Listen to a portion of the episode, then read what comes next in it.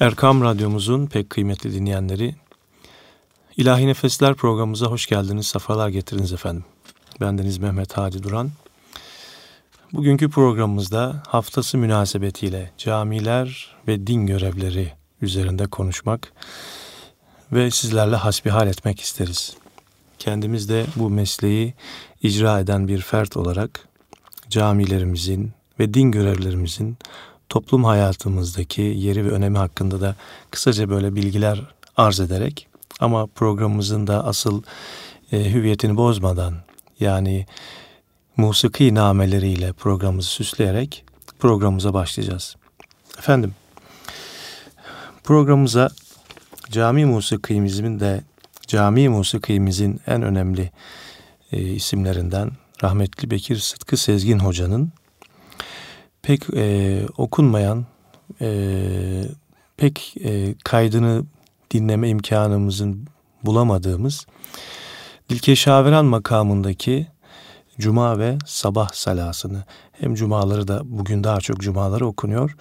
Dilkeşaviran makamındaki okuduğu bu salayı kendi arşivimden sizlerle paylaşıyorum efendim. Tekrar birlikte olacağız.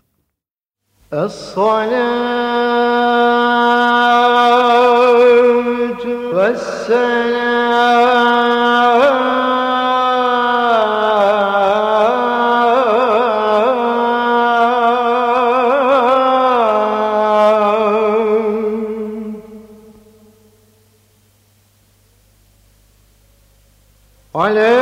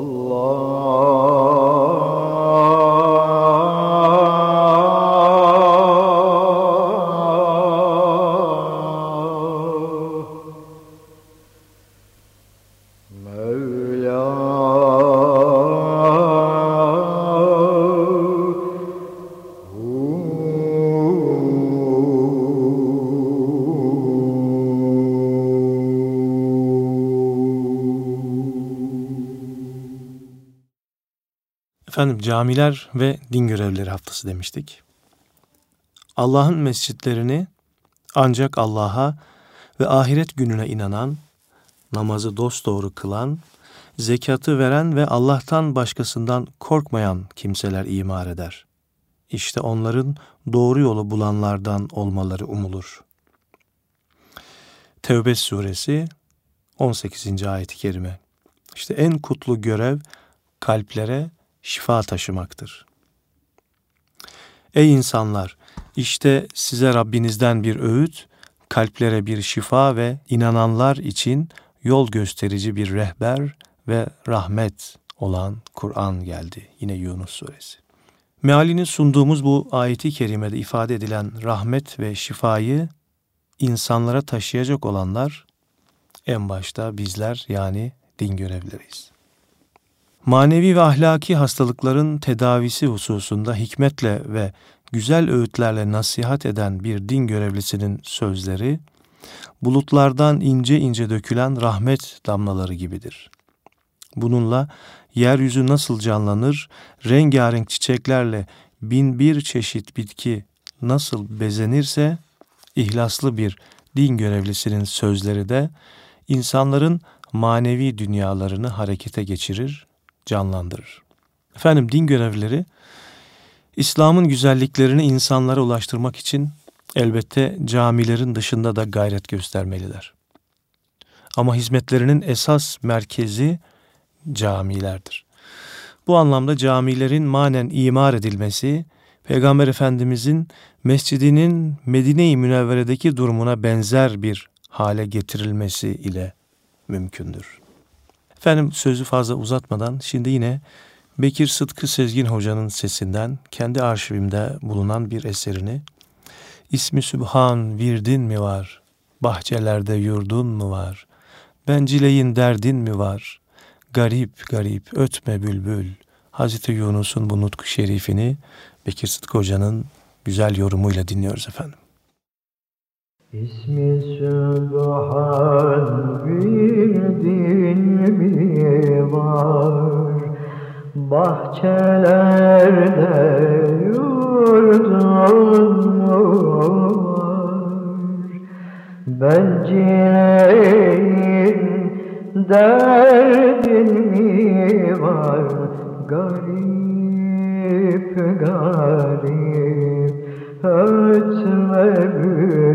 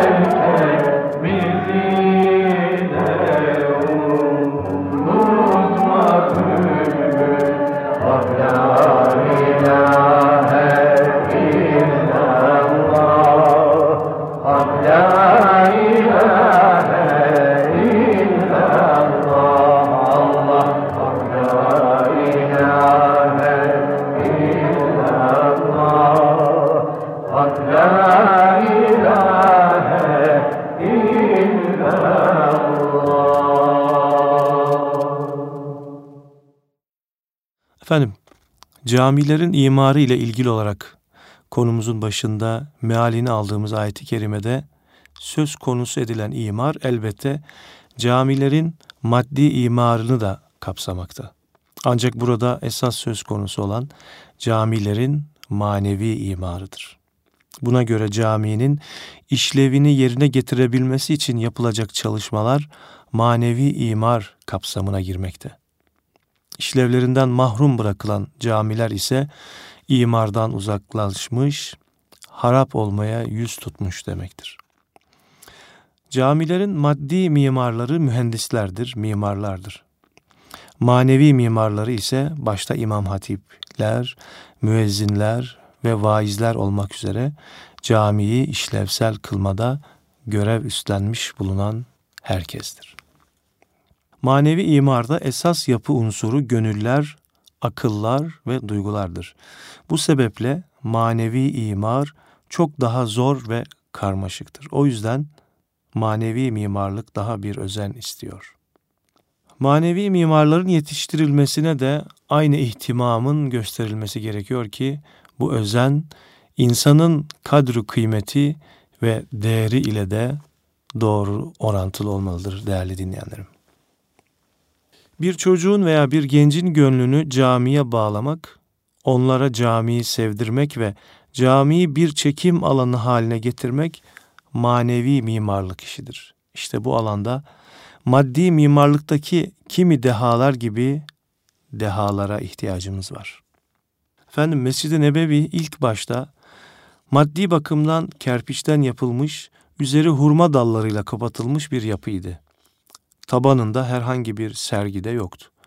Yağmur yağdığı zaman kumlar ıslanır, kumlar üzerine secde eden sahabe-i kiramın alınlarına kumlar yapışırdı. Maddi imar bakımından böyle olmasına karşın manevi bakımdan gelmiş geçmiş en mamur mescid olmuştur Mescid-i Nebevi. Çünkü imamı Resul-i Ekrem Efendimiz, müezzini Bilal-i Habeşi, cemaati ise sahabe-i kiramdır. Ehli suffe orada kalır. İslam'ın nurunu cihana ulaştıran nesil burada yetişmiştir. Efendim şimdi bugünkü nesle çok büyük hizmetler olan değerli bir hocamızın Amir Ateş'in kendi bestesini korosuyla okuduğu güzel bir ilahi şimdi sizlerle paylaşıyoruz efendim.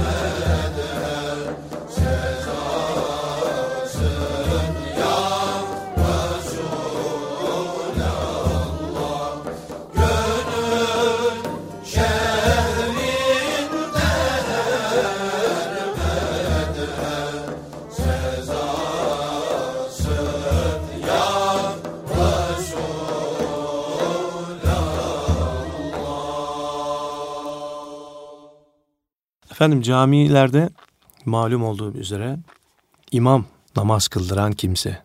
İmam kelimesi Arapçada başkan olsun veya olmasın kendisine tabi olunan kişi demektir. Namaz kıldıran kişiye bundan dolayı imam denir.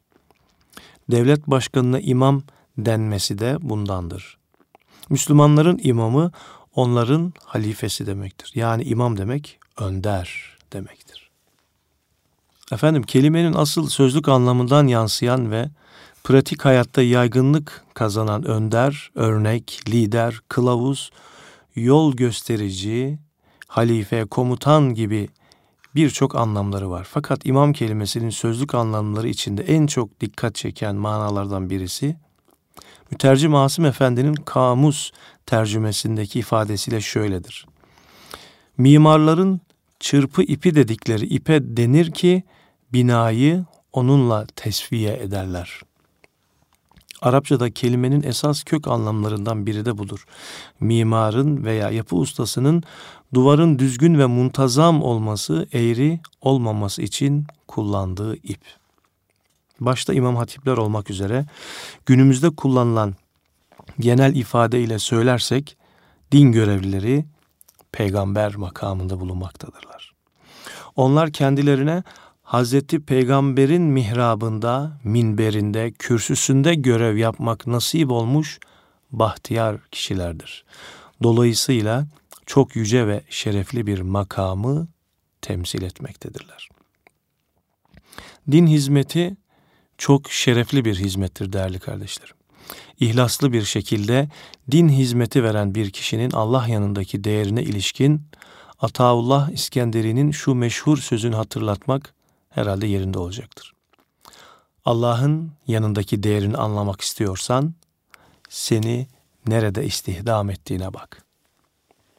Buna göre kendisine din hizmeti görmek nasip olan kişiler en hayırlı işte istihdam edilmiş olmaktadır. Çünkü din hizmeti en başta Kur'an-ı Kerim'in okunması, okutulması, öğretilmesi olmak üzere imamlık, hatiplik, vaizlik ve müftülük gibi Hazreti Peygamber'in makamında yerine getirilen görevlerdir. Dolayısıyla bu vazifeleri yapanlar çok yüce bir makamda bulunmaktadırlar. Efendim yine şimdi güzel bir ilahiyle, halet ile bana bir hal göründü. Neva makamındaki bu güzel ilahi şimdi sizlerle paylaşıyoruz efendim. Efendim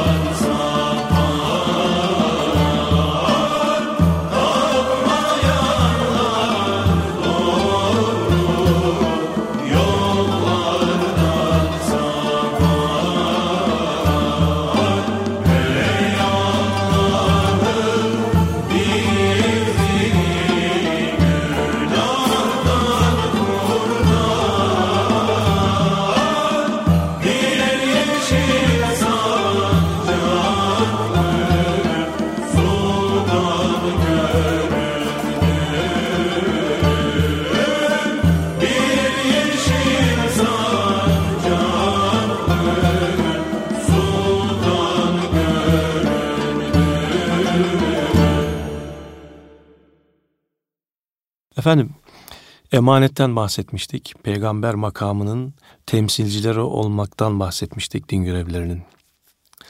Üstlenilmiş bulunan bu büyük emanetin hakkıyla edası için başlıca iki türlü donanıma ihtiyaç vardır. Bunlardan biri ahlaki donanım, diğeri de bilgi donanımıdır. Manevi mimarlık bilgi ve birikim olarak her daim kendini yenilemeyi gerektirir. Bunun için araştırma, okuma ve incelemeden asla uzak kalmamak gerekir. İlk emri oku olan bir dinin mensubu olarak manevi mimar bilgi donanımını hep güçlendirmek ve güncellemek ihtiyacındadır. Ahlaki donanımla ilgili olarak ise kısaca şunu söyleyebiliriz. Bir imam için en güzel örnek imamların önderi Hazreti Peygamber aleyhissalatü vesselam'dır ahlaki donanım olarak bir imamın çok yüce bir ahlak üzere yaratılmış bulunan ve bizlere ahlaki güzellikleri yaşayarak öğreten ve gösteren Hazreti Peygamber'in güzel ahlakını iyi öğrenip kavrayıp bunu elinden geldiğince hayata geçirmeye çalışması gerekir. Bunun içinde en başta Kur'an-ı Kerim'deki güzel ahlak ilkelerini yaşamak gerekmektedir. Efendim bir din görevlisinin belki de en çok dikkat etmesi gereken hususlardan biri hareket ve tavırlarının insanlarla ilişkilerinin dini mübini İslam'ın aleyhine propaganda malzemesi yapılmasına alet olmamaktır. Bu hususta büyük bir titizlik gerekir. Başka bir hizmet yapma imkanı yoksa bile en azından din hizmetine zararı olmaması din görevlisinin asgari dikkat etmesi gereken bir husustur. Bir din görevlisinde olması gereken özellikleri saydıktan sonra şimdi bir de belki de çok ihmal ettiğimiz bir konu cami adabı üzerine bir şeyler aktarmak isterim sizlere. Efendim maddi ve manevi kirlerden arınma abdestle malum olduğu üzere ibadete başlıyoruz. Efendimizin şu hadis-i şerifinde dedi buyurduğu gibi ne dersiniz birinizin kapısının önünde bir nehir olsa da o kimse her gün bu nehirde beş defa yıkansa kirinden bir şey kalır mı? Abdestin ve namazın hem ayrı ayrı hem de birlikte insanın ruhu ve bedeninin nasıl arındığına dair bundan daha güzel bir örnek herhalde verilemez.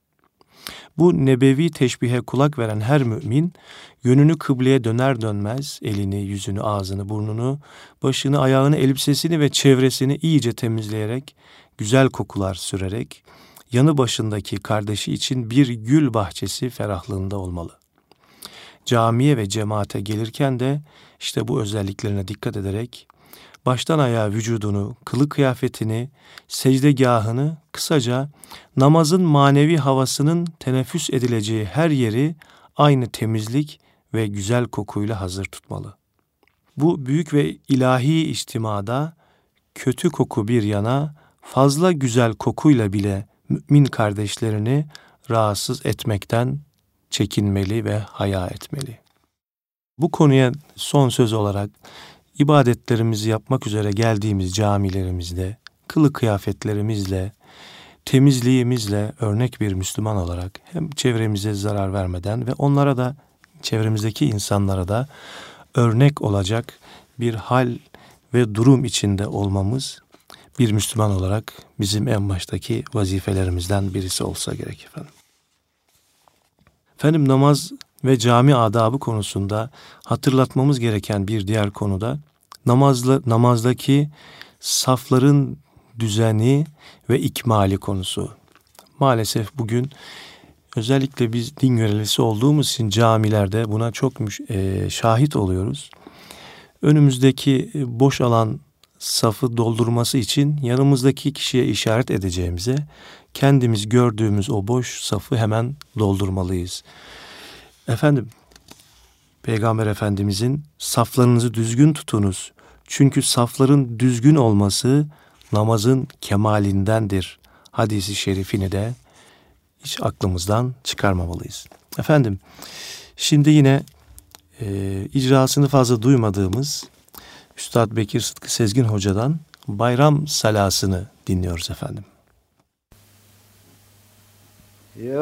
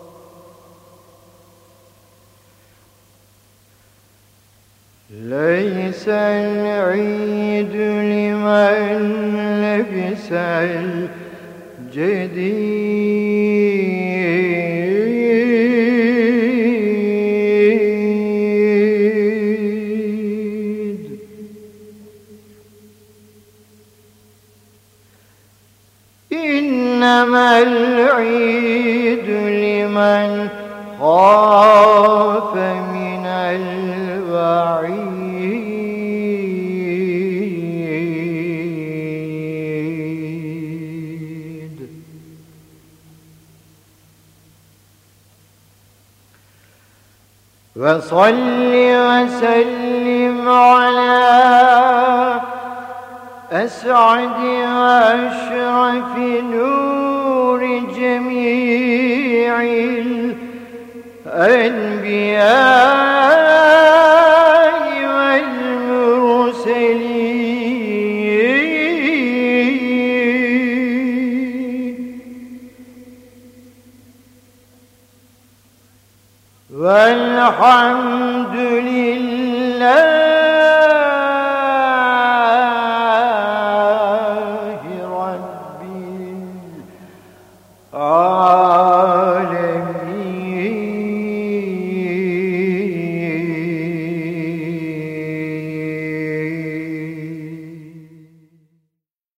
Efendim cami adabından da kısaca bahsettikten sonra programımızın başında e, söylemiştik. Radyolarını yeni açan kardeşlerimiz için tekrar etmek isteriz.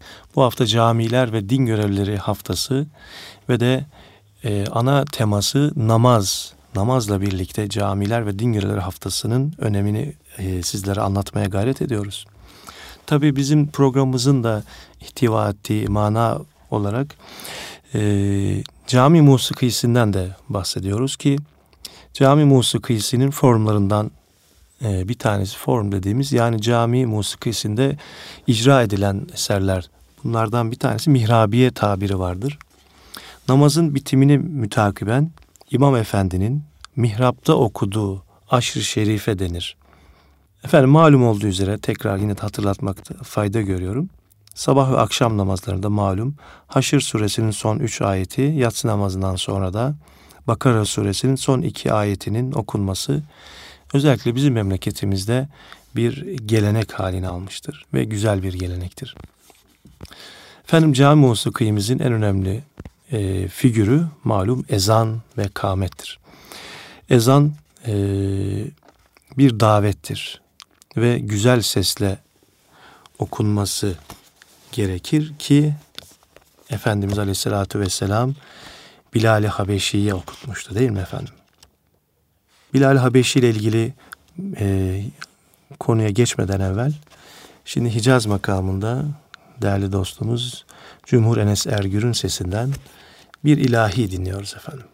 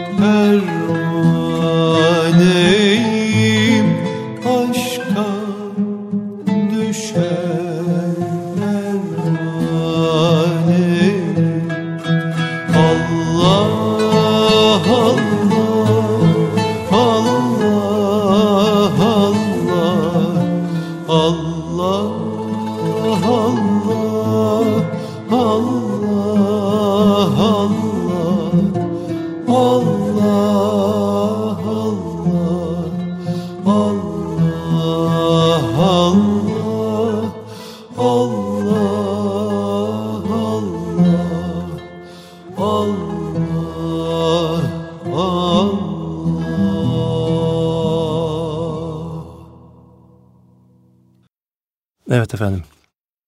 Bilal-i Habeşi demiştik. Biz müezzinlerin piri olarak adlandırılır Bilal Habeşi Hazretleri. Müezzin mahfellerinde, minarelerin girişinde Osmanlı Bilal Habeşi ismini e, tablolarla süsleyerek orada görev yapan e, kardeşlerimizin, meslektaşlarımızın onun ruhaniyetine sığınarak belki onun ihlasını ve samimiyetini takınmalarını tavsiye babından Bilal Habeşi ismi yazılıdır. Efendim biz de bu vesileyle Yüce Rabbimizden kendisine sonsuz rahmet ve mağfiret dileklerimizle ondan biraz bahsetmek isteriz. Allah Teala'nın yarattığı milyarlarca insan arasından Efendimiz Aleyhisselatü Vesselam'ın arkadaşı olarak seçilmiş olmak herhalde en büyük nimetlerden biridir. Efendimizin arkadaşı olarak seçilmek aynı zamanda insanlık için gönderilmiş en hayırlı nesilden yani orta ümmetten olmaktır.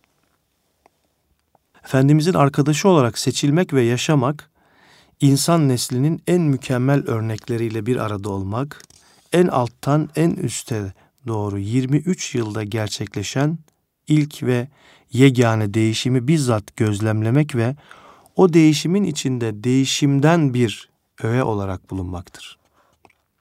Sahabi olmak tam anlamıyla seçilmiş hatta övülmüş olmaktır.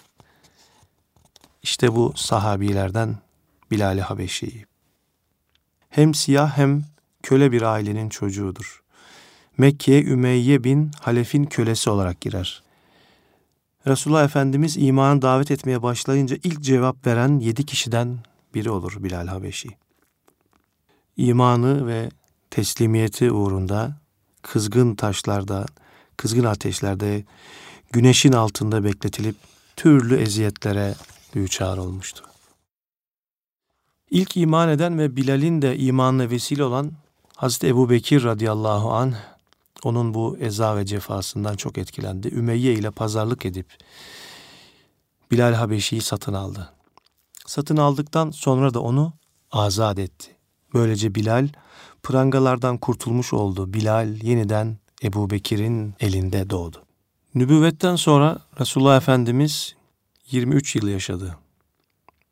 Bilal bu 23 yılda bir gün ayrılmadı Efendimizin yanından. Efendimiz en özel hizmetlerine varıncaya kadar onu hususi hizmetlerinde de kullandı. Gece nöbetinde tuttu.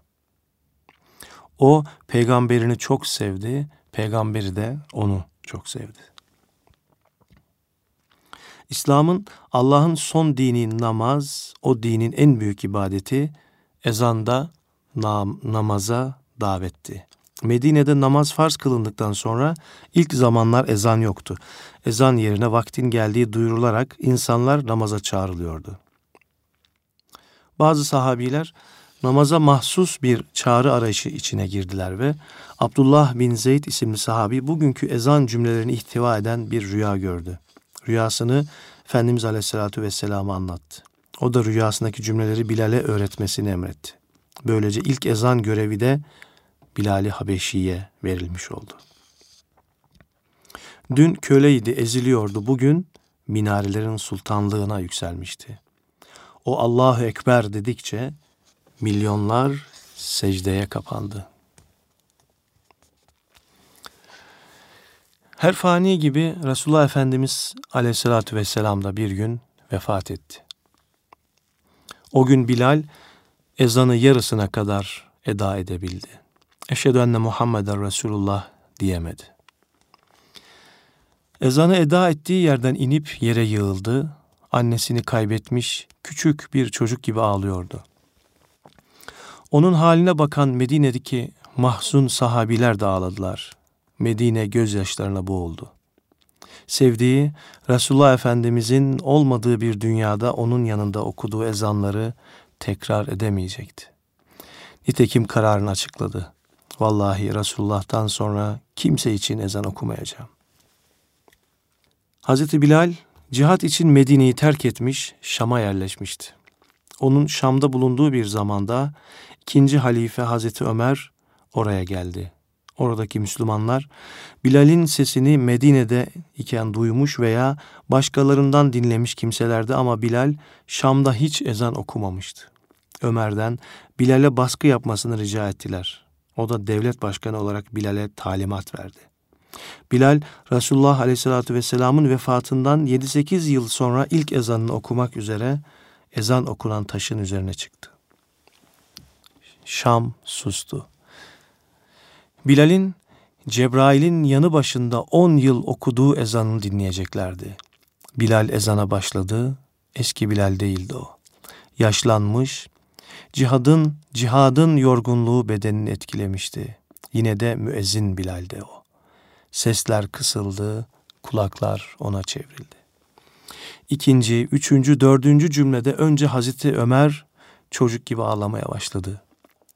23 yıllık müthiş hatıralar o birkaç saniyede gözünün önünde canlanmıştı. Ömer ağlamaktan kendini tutamıyordu. Omuzları inip kalkıyordu. Şam bir garipti. Ağlama fırtınasına yakalanmıştı. Herkes yıllar öncesine gitmişti ama Bilal başladığı ezanı bitiremedi. Yine aynı yerde hıçkırıklara boğulup ezanı yarıda bıraktı. Bu deneme Bilal'in son ezanıydı. Ondan sonra gördüğü bir rüya ile Medine'ye gitti. Kısa bir ziyaret yapıp Şam'a döndü ve orada cihat için çıktığı yerde vefat etti. Efendim şimdi güzel bir naatı peygamberi dinliyoruz. Okuyanlar Kani Karaca ve Aziz Bahriyeli Üstadlar. Sultan Resul Şahım Meccetsin Efendim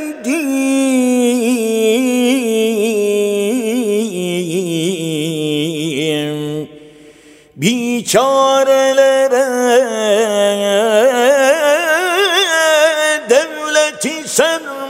نفسنا فانديم. ديوان إلهي دسرى محسن فانديم. منشور لعمرك لمن يجسن فانديم. Sen Ahmet Mahmud Muhammedsin efendim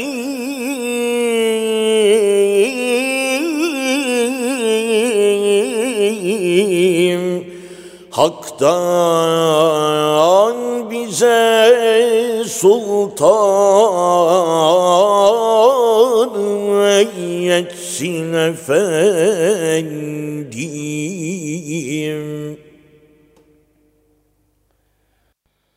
Medet ya Resulallah bir çaredir ümmetlerin isyanına bakma.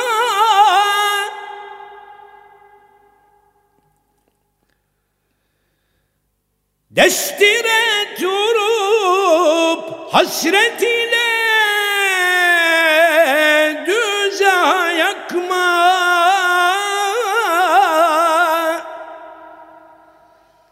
Rahmeyle aman Ateşi hicranına yakma.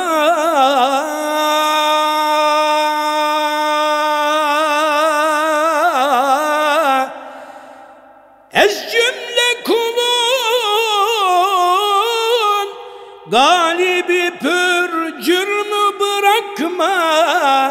Sen Ahmet-ü Mahmud Muhammed'sin efendim Hak'tan bize Sultan-ı müeyyetsin efendim Medet ya?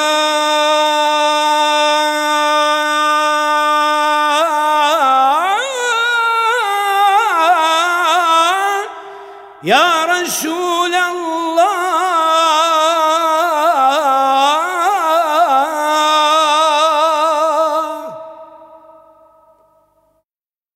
Efendim bu güzel e, naat-ı şeriflerden, bu kasidelerden sonra programımızın sonuna geldiğimiz şu dakikalarda bizler din görevlileri olarak Yüce Rabbimizden niyazımız,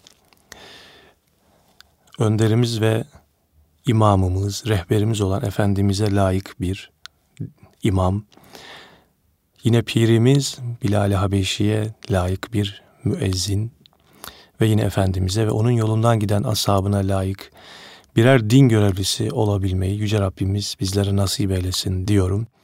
Ve bu vesileyle bütün din görevlisi kardeşlerimizin, Diyanet camiasında olsun, diğer din hizmetlerinde bulunan diğer kardeşlerime hayırlı, sağlıklı, uzun, bol ve bereketli hizmetler diliyorum.